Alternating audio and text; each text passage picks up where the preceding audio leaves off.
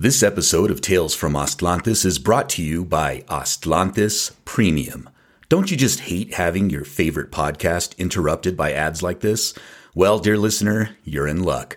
Because starting at just three bucks a month, you can support independent Chicano media and receive ad-free episodes, premium episodes, bonus content, and access to our Discord server. Just visit talesfromaztlantis.com and click Go Premium or follow the link in the show notes. And now, on with the show. You must excuse me. I've grown quite weary. This hasn't been easy, I know. But you've learned a lesson. A lesson in honesty. Honesty to yourself and honesty to others. That lesson will stand you in good stead all your life. I think we've all learned a good lesson. I've always heard that honesty is the best policy.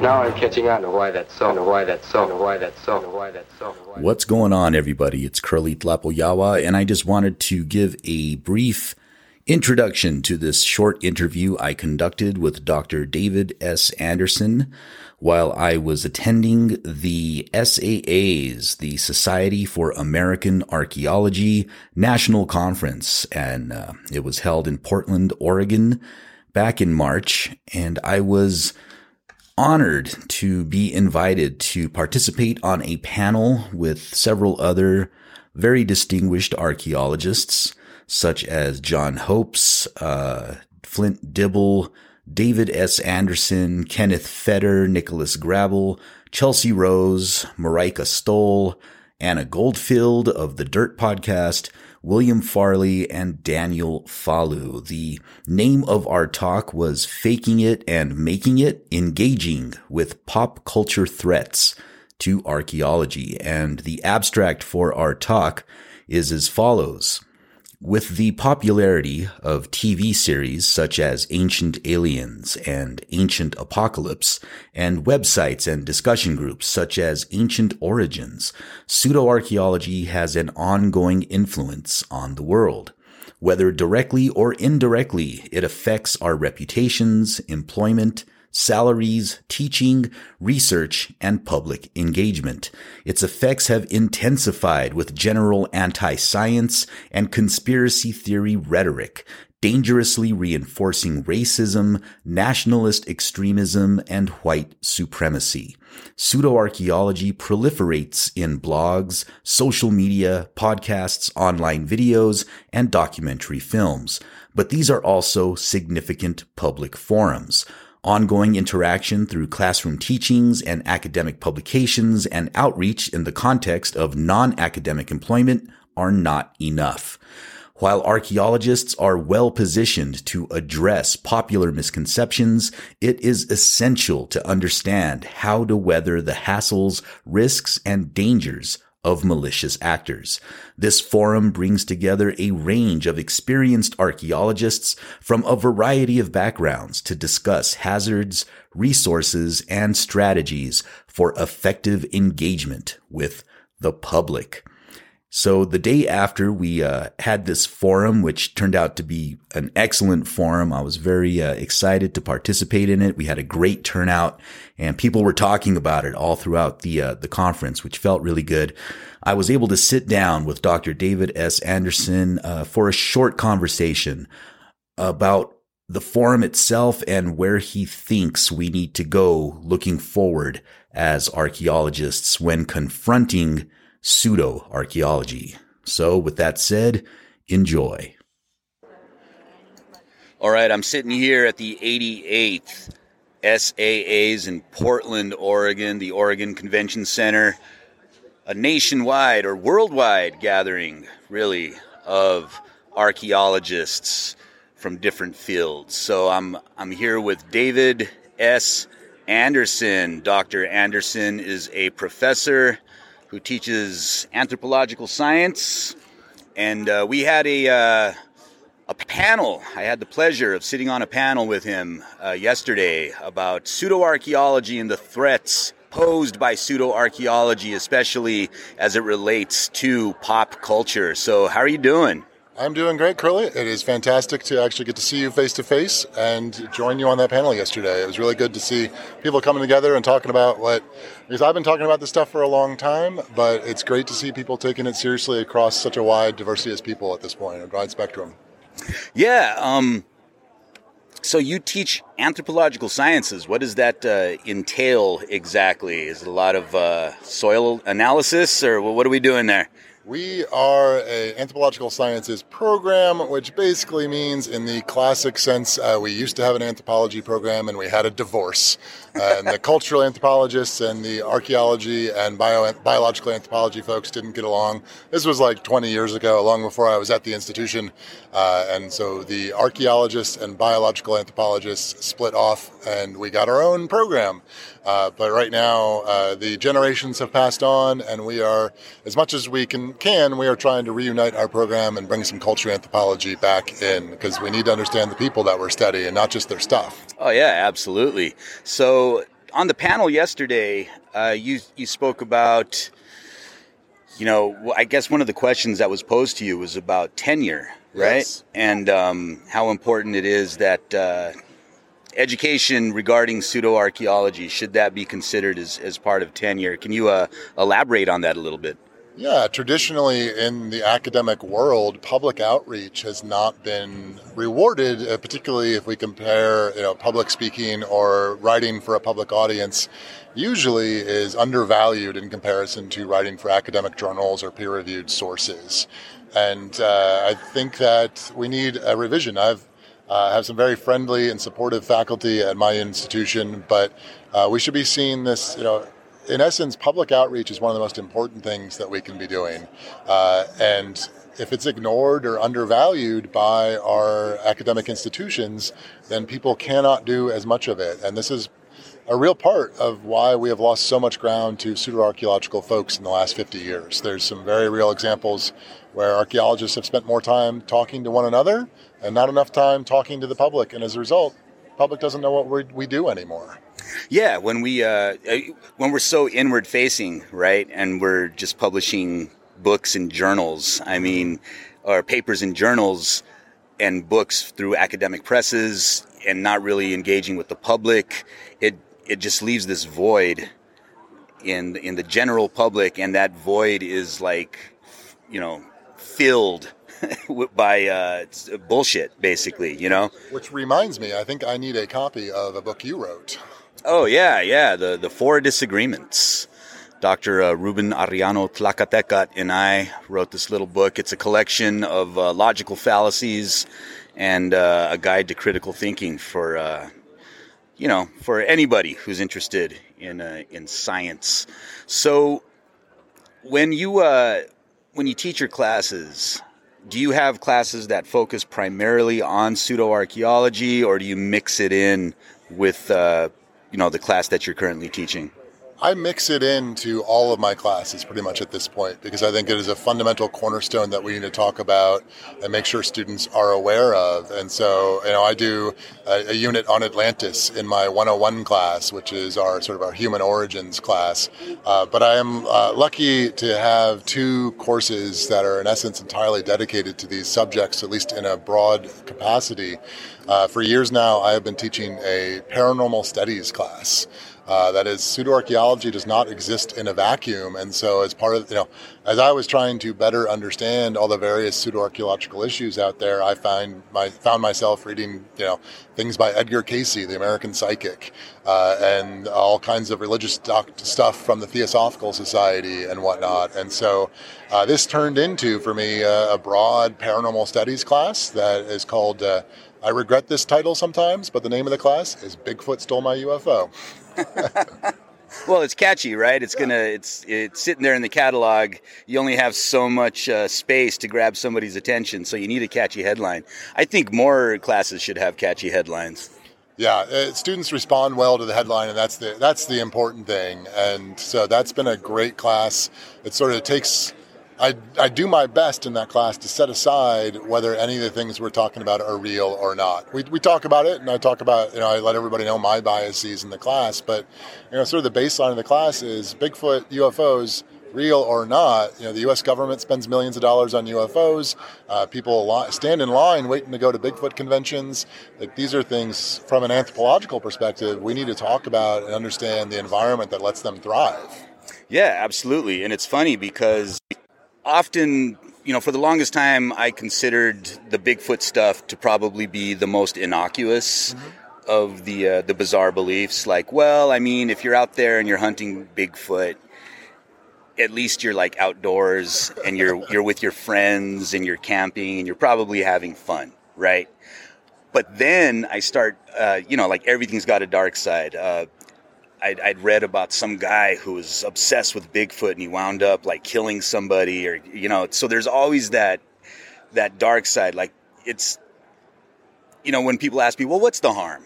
You know and and I'm like well there's there's always harm yeah. in in bullshit. It's going to hurt somebody. Absolutely. I will never quite forget reading the news story uh, back uh, when the Maya 2012 calendar debacle was playing out, where a young girl committed suicide. She was so worried about what might happen when when we knew there was nothing that was going to happen. Yeah.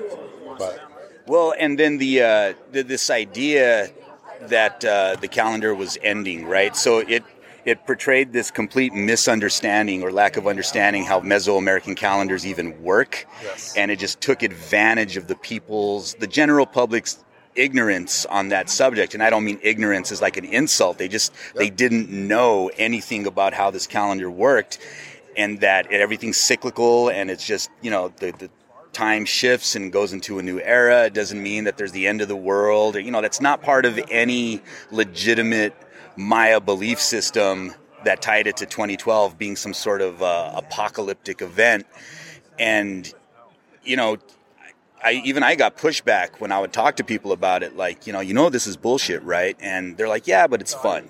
You know, it's fun to, to believe in this stuff. And I'm like, yeah, it might be fun, but it's inherently dangerous and it's, it's uh, harmful to actual Maya communities who are, are living this day to day life, you know, in their communities, maintaining their culture, just trying to survive day to day. And then here you have a bunch of assholes taking like trips to Chichen Itza and, and, and acting like jackasses and climbing the, the temple of Kukulkan when they're not supposed to and just being super disrespectful. Even if they think that they're being respectful, they're being incredibly disrespectful of indigenous cultures. So that's been something that's always, uh, sort of guided my, uh, the, the fire you know, under my ass to, to get me out there and, and always question stuff. And you brought up something interesting in a conversation. I don't I don't remember if it was on the panel or not, but you had talked about how you at one point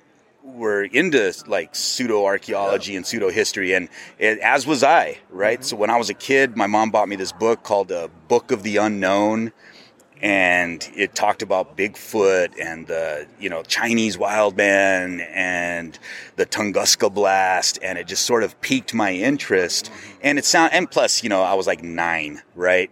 And reading this book, and then as I got older, you start listening to uh, you know Coast to Coast yes. with Art Bell, and you know I grew up watching the TV show. Uh, uh, in Search of, hosted by William Shatner. Uh, not William Shatner. he's um, doing the new one. It was uh, Leonard Nimoy. Yeah, yeah. It was uh, hosted by Leonard Nimoy, and just you know, infatuated with like, wow, there maybe there is something out there because it's enticing, right? Yeah. Like there's this hidden knowledge that's out there that that people are giving us little tidbits, giving us access to something, and I think that's very appealing to people in the conspiracy community is they feel like I have access to this this hidden knowledge. Anyway, I was going on a rant. So, what, what was your um, experience with pseudo archaeology? Absolutely. I uh, was 18 years old. I had graduated high school and was going off to college, and I picked up uh, Graham Hancock's book, Fingerprints of the Gods, when it was new in the bookstores, and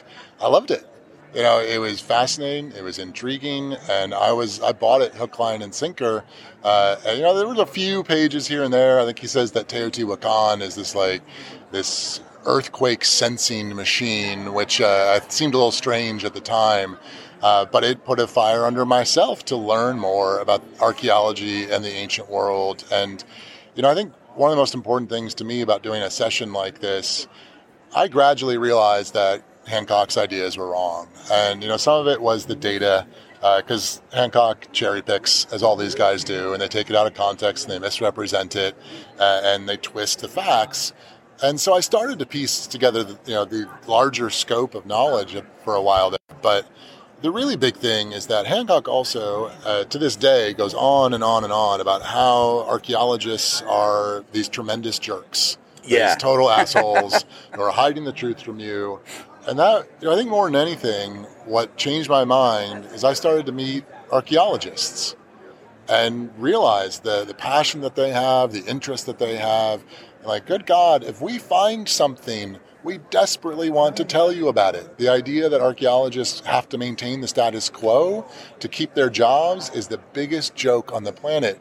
The best thing that could happen to my career is to find something new and unexpected, and for me to be able to publish that and make hay out of it. Yeah, and uh, he harps on that endlessly, you know, uh, and uh, especially Clovis First, right? Yeah. So he acts like if Clovis First is still a thing when it hasn't been in like 30 years, 40 years. undergrad, my my professor, which was back in the 90s, was my my professors were telling me that Clovis First was not a thing anymore.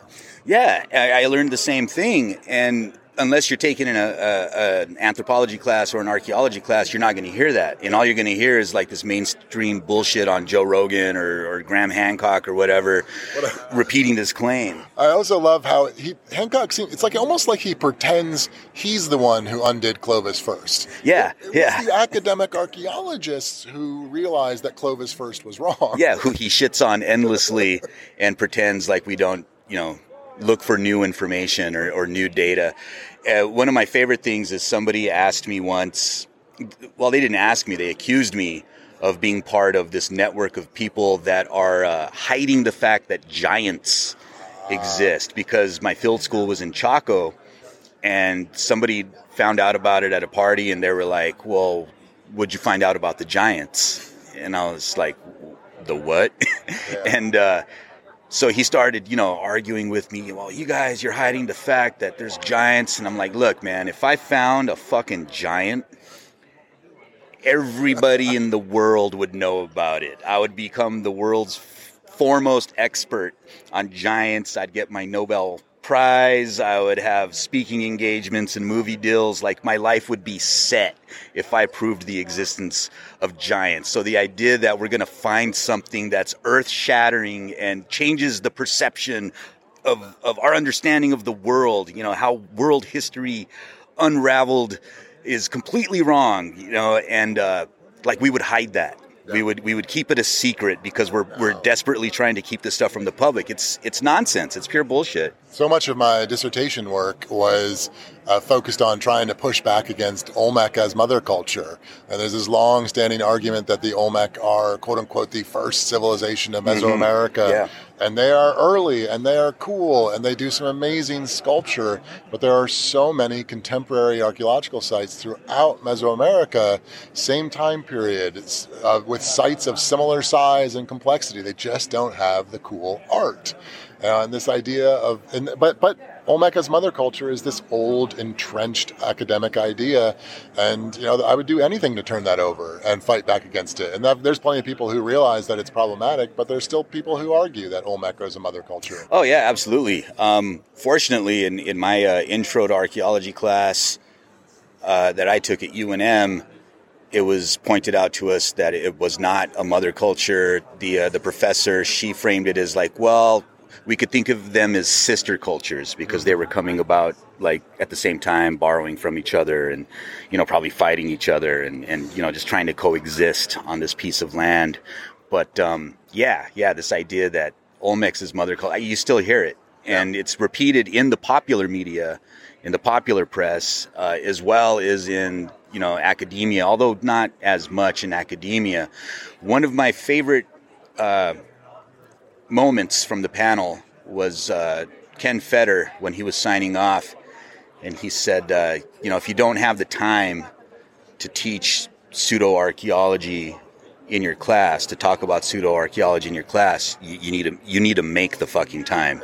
Is exactly what he said. How do you uh, How does that jive with you? A hundred percent. Uh, your students have heard about this. If you're teaching people, the young people, the grown-ups, the adults in your life have heard about these things, and we have to talk about them. Uh, there's no universal solution to quote unquote fixing this problem. Misinformation, false information, conspiracy theory is rampant in so many fields, but ignoring it is not going to fix the problem. And we have to find ways to pro- productively engage on these topics. Because uh, if we just pretend it's not happening, it's just going to keep flourishing. So, what advice would you have for uh, somebody out there who's either an archaeologist or interested in becoming an archaeologist? How do they navigate that minefield of uh, what's what's authentic and what isn't? You know, how do they know the the good from bad? That is hard, and it, and it's something that I push on my students all the time. You have to critically examine everything you read. Who wrote it? Who published it? Why are they publishing it? There's an easy answer out there of like, oh, you should only read stuff from university presses or academic sources, uh, but that's not always true. There are plenty of academic things out there. We were talking about the Solutrean hypothesis the mm-hmm. other day, yeah. which is the short story. It's misinformation. It's been de- debunked, disproved, but it came from academic sources. You have to, in every facet of your life, this is, I'm, I'm just going to be really sorry here and say there's no easy answer. Whether it comes to archaeology, pseudo archaeology, political conspiracy theories, etc., at every moment in your life, you have to critically examine the information as it's coming in and consider who wrote it, who published it, and why. And you have to be ever vigilant to fight off misinformation. And you know what? It's okay if you fall down a rabbit hole sometimes, because even after I got deep into this stuff, I was talking with folks the other day. I, I read, I was in grad school already, you know, turned away from pseudo archaeology, and I started to read uh, a book by a guy named Gavin Menzies, uh, all about how these Chinese sailors had mapped Australia and the Americas before any Europeans had. And I was hook, line, and sinker in that book too, even when I should have known better, until he got to a point where he started talking about the Maya. And I realized he had no clue what he was talking about because he got to my specialty. You have to forgive yourself if you fall down a rabbit hole and learn to recognize and correct something. It's so hard. Once we think we know something, it's so hard to let go and change our minds, but you have to be willing to do that too. Oh, absolutely. I agree 100%. And that's the strength of science, right? Good science is that we uh, change uh, the, our perceptions as new and better data become available. And that should guide every part of our lives. Um, Absolutely. Just don't get stuck with one way of thinking. Well, Dr. Anderson. It's been nice talking to you. Uh, glad to have you on the show. Hopefully, we'll have you back on because yes. I want to talk about those little dinosaur figurines. Yes, I want to come back for Acámbaro figurines. Like, we will break this down. nice. Well, uh, have a good rest of your uh, SAAs, and uh, thanks for your time. Thank you.